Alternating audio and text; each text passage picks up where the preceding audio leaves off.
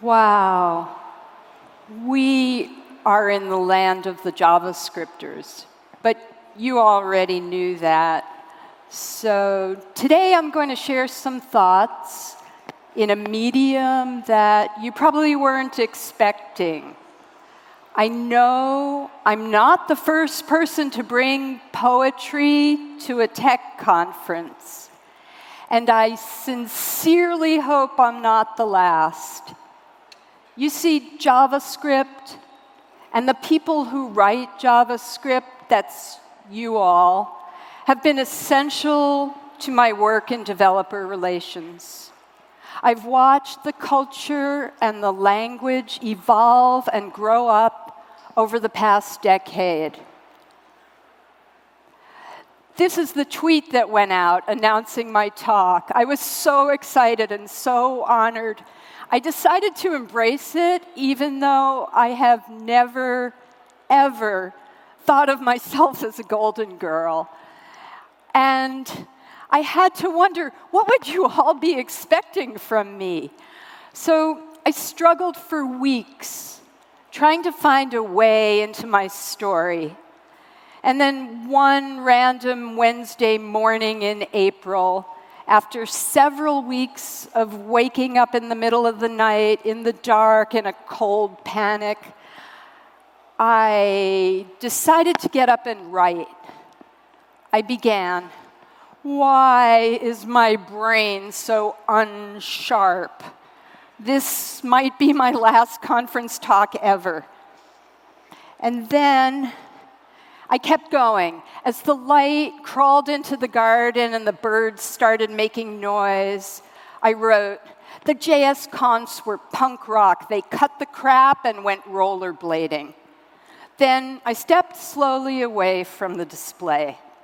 I grabbed a pad, a, a lined legal pad, and a pen, and started writing.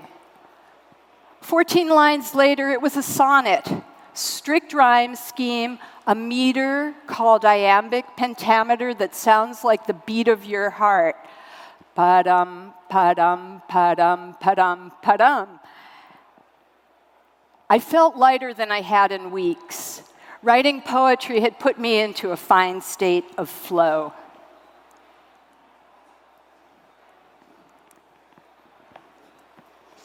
This was the first one, the beginning.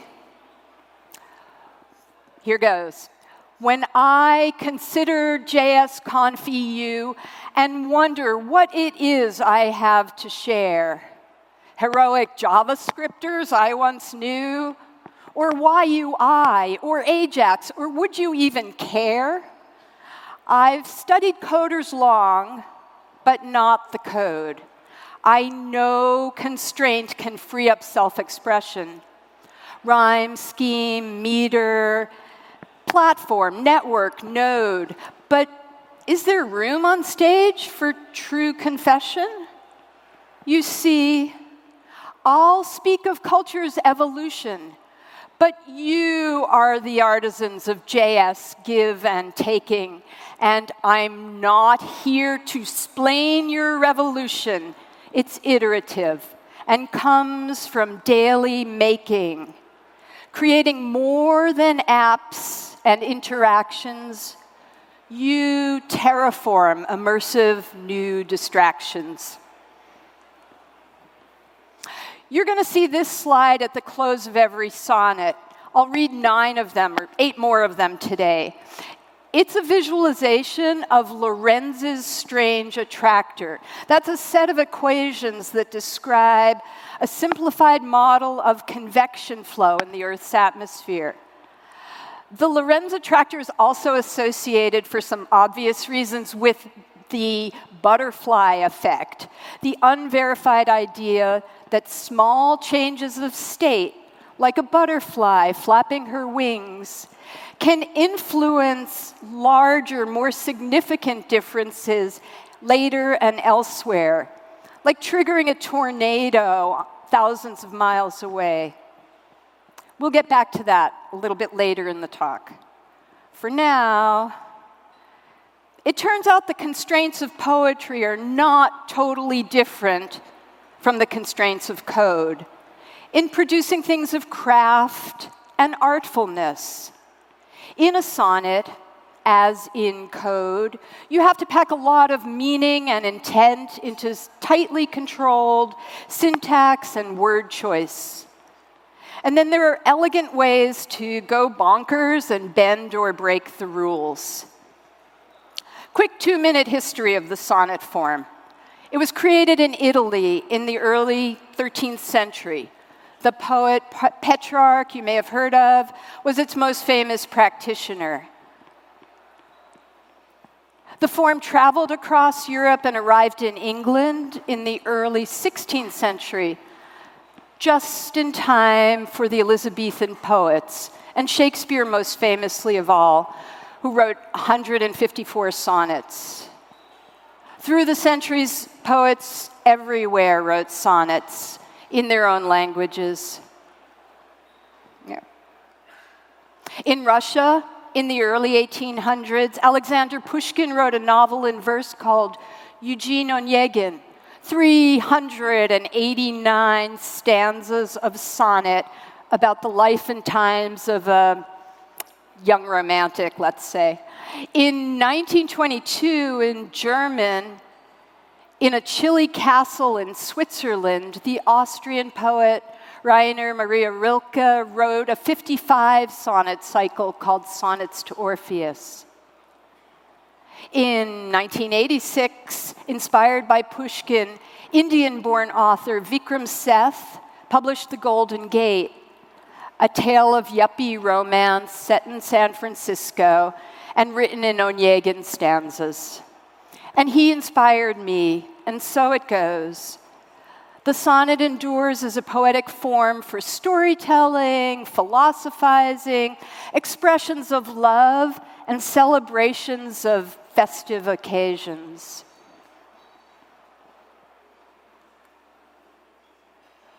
The second sonnet, The Origin Story, was inspired by a talk from Jan Lehnardt called JS Conf History, written in 2015. The times have changed with JavaScript's ascent. Since Voodoo Tiki God 10 years ago pitched us to sponsor a new event, a gathering in Washington beyond the Web 2.0 of suits and swag and paid product pitches.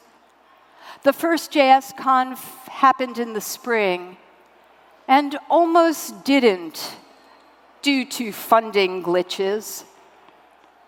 But tickets sold, it was a homecoming for folks who didn't know that content plus fun could raise up a community of like minded coders where once was none. It was not long to find an opportunity to do another one in pulsing Berlin. Jan, Holger, Malte, Christina made the conf, the JS confs and CSS confs pure win. In the sonnets ahead, I'll continue to poke at the relationship between the writer's craft and the coders. In Elizabethan England, poets would release their sonnets in private to an elite audience before sharing them more widely, kind of like I'm doing here today. So please be kind to these little songs of mine. Like me, they're travelers from an older world into JavaScript world domination, of course.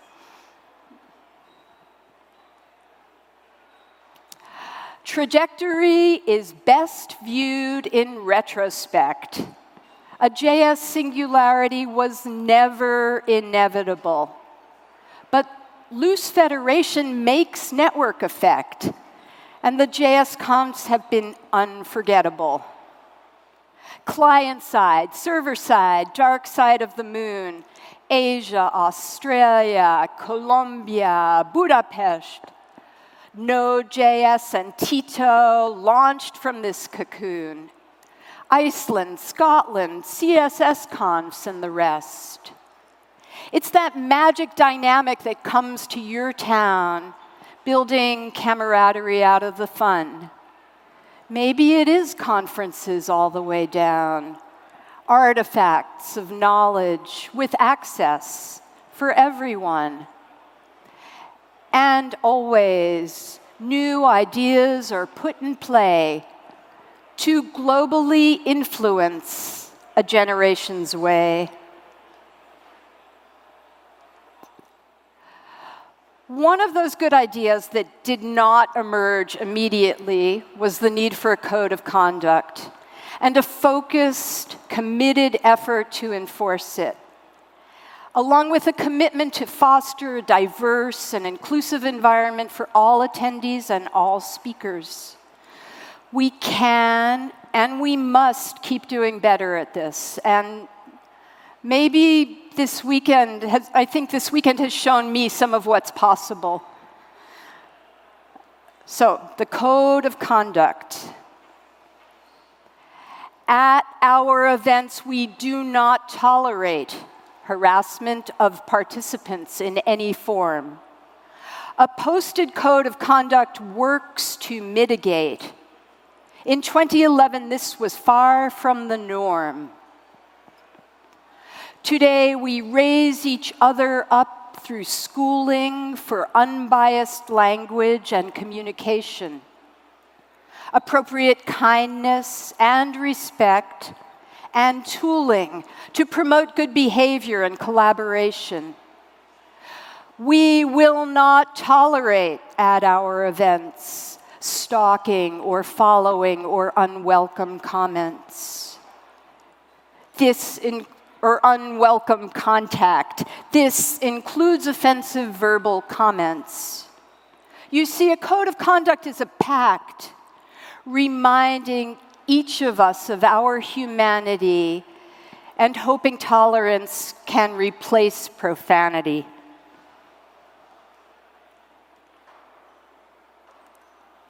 Okay, in Sonnet 5, I look back in time.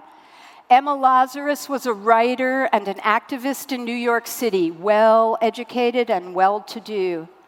In 1883, she wrote the sonnet that eventually found a place on the pedestal, on a plaque on the pedestal of the Statue of Liberty in New York City Harbor. Those are the words of welcome for immigrants and refugees to the United States. A digital immigrant, that's me, reflects on Emma Lazarus. The sonnet is a poem of 14 line. Give me your tired, your poor, your huddled masses. Octave, sestet, pentameter define the sonnets of Petrarch, Shakespeare, and Emma Lazarus's new Colossus that made the Statue of Liberty evermore a mother of exiles. For every refugee, her lifted lamp beside the golden door gives worldwide welcome to the land of the free.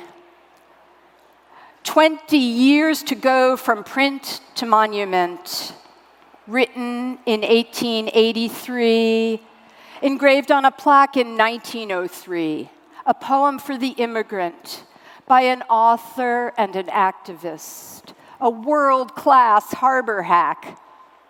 Emma, like me, a New York City girl with Jewish roots, wielding words to change minds. Our work is in cahoots. Ta da.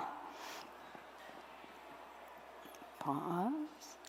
This next poem was inspired by a TED talk from Carol Cadwalladr, an investigative journalist for The Guardian, whose work uncovered the role and tactics of Cambridge Analytica in disrupting the Brexit vote on Facebook.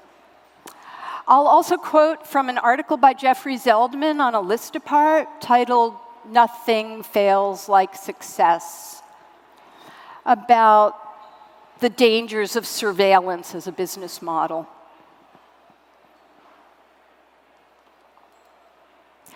The immigrant who puts down roots but never learns the language. That's JavaScript in me. Sometimes code is poetry that changes lives forever, though nothing fails like success to keep us free. Gathering wise words from Twitter, I could read, I could weave sonnets of bravery in 140 characters. Gleaned from conferences, recorded to retrieve later to remember the passion of others Courage in the Form of a TED Talk by Carol Cadwalladr, to the tech gods of Silicon Valley. Sheer terror didn't stop her speaking truth to power. Her urgency to save democracy. Will we play with our phones as this darkness falls? Fascism rises when democracy palls. Okay. I would not be here today if it weren't for my employer, Mozilla. And I'm not really sure that the web as we know it would be here were it not for Mozilla. So this is a sonnet for Mozilla. You may know Mozilla as the dinosaur that birthed a browser, open source, out of Netscape's ashes. Long may Firefox endure as a user centric client with a mission worth your love. To protect the net as a global public resource, Mozilla makes browsers, apps, code, and tools open and accessible, safe and free. A force for opportunity with level playing field rules keeping tabs on browser culture and internet health, explicit in our aspirations, and stated in our manifesto in support of civil discourse, collaboration, and a wealth of user commitments. Ten principles plus addendum show a clever red panda that faints like a fox, protecting web standards so the open web still rocks.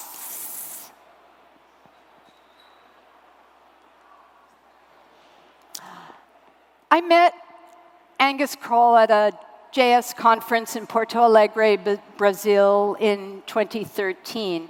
His book, If Hemingway Wrote JavaScript, was in the works, and he spoke then about the connections between language, literature, and JavaScript. And I don't think this talk would ever have happened without that book. I also quote directly from some of Angus's online writing about poetry and code. And when I do this, I'm trying to indicate that I'm quoting somebody else's uh, words verbatim. So, doctrine and dogma, these are the enemy of good JavaScript writes Angus Croll, a programmer who codes English expressively. If Hemingway wrote JavaScript, for whom would it toll? Croll's book praises pushing language boundaries. For Ernest, code works tersely and direct. His simplicity conceals the quandaries of eloquent reduction. Jane Austen's code is circumspect. If code is function and poetry is grace, if poetry connotes and code commands, the choice of paths reveals a human face. An algorithmic style is still in human hands. A 25 author pastiche goes beyond the charm of ploy and le- led me to write sonnets which I hope will spark some joy. Uh-huh. And so, thank you for indulging my book reviews and literary references that may be a little unfamiliar. Um, they've given me a way to share some reflections on culture and code. You may have noticed also that in writing, as in JavaScript, we are always borrowing and building upon the writing and the work of others, especially the texts or the libraries that, sh- that have shaped us and taught us and tickle our fancy. So there are several slides of reference links and one more book review sonnet called Big Data, Big Picture in the appendix. And also on the JS Conf EU Sonnets page, which is live now online if you really want to keep going. Um, I'm going to close with an homage to two programs that are very dear to my heart. And one is Mozilla Tech Speakers, a program that I co founded and led for a few years, and that may be also poised for world domination like JavaScript. Um, and Global Diversity CFP Day, a young program that came about directly through the influence of JSConfs, and that's been very present here this weekend. So then,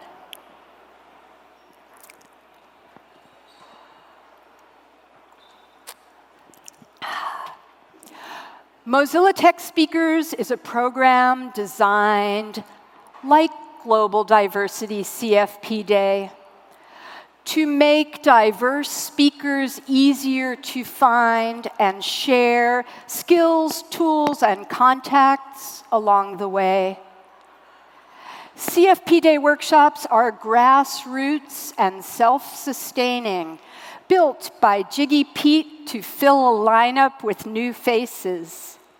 Mozilla's program offers support and training for web advocates and speakers from a host of places.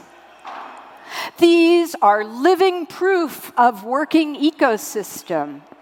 Standalone programs launched and thriving, feeding global JavaScript momentum, nomadic tribes of advocates arriving is it the butterfly effect or strange attractor? The influence of JSConfs could well be a factor.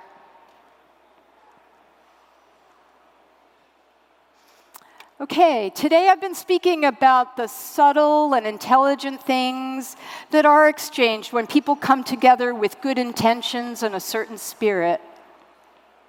I've pushed past my own sheer terror to share what I believe most deeply that if you can be true to yourself, there are many amazing and outrageously cool things you can do from there.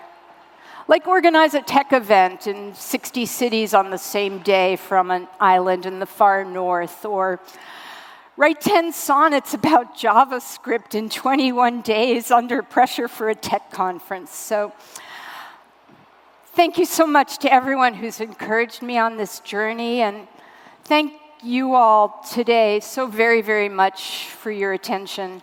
Um, I'll be putting the slide deck up, and like I said, there's lots of resource slides and links, and one more sonnet in there. So have fun. And yeah, if you're into John McCarthy and AI and stuff, you should read that one. All right, thank you all so much. Really.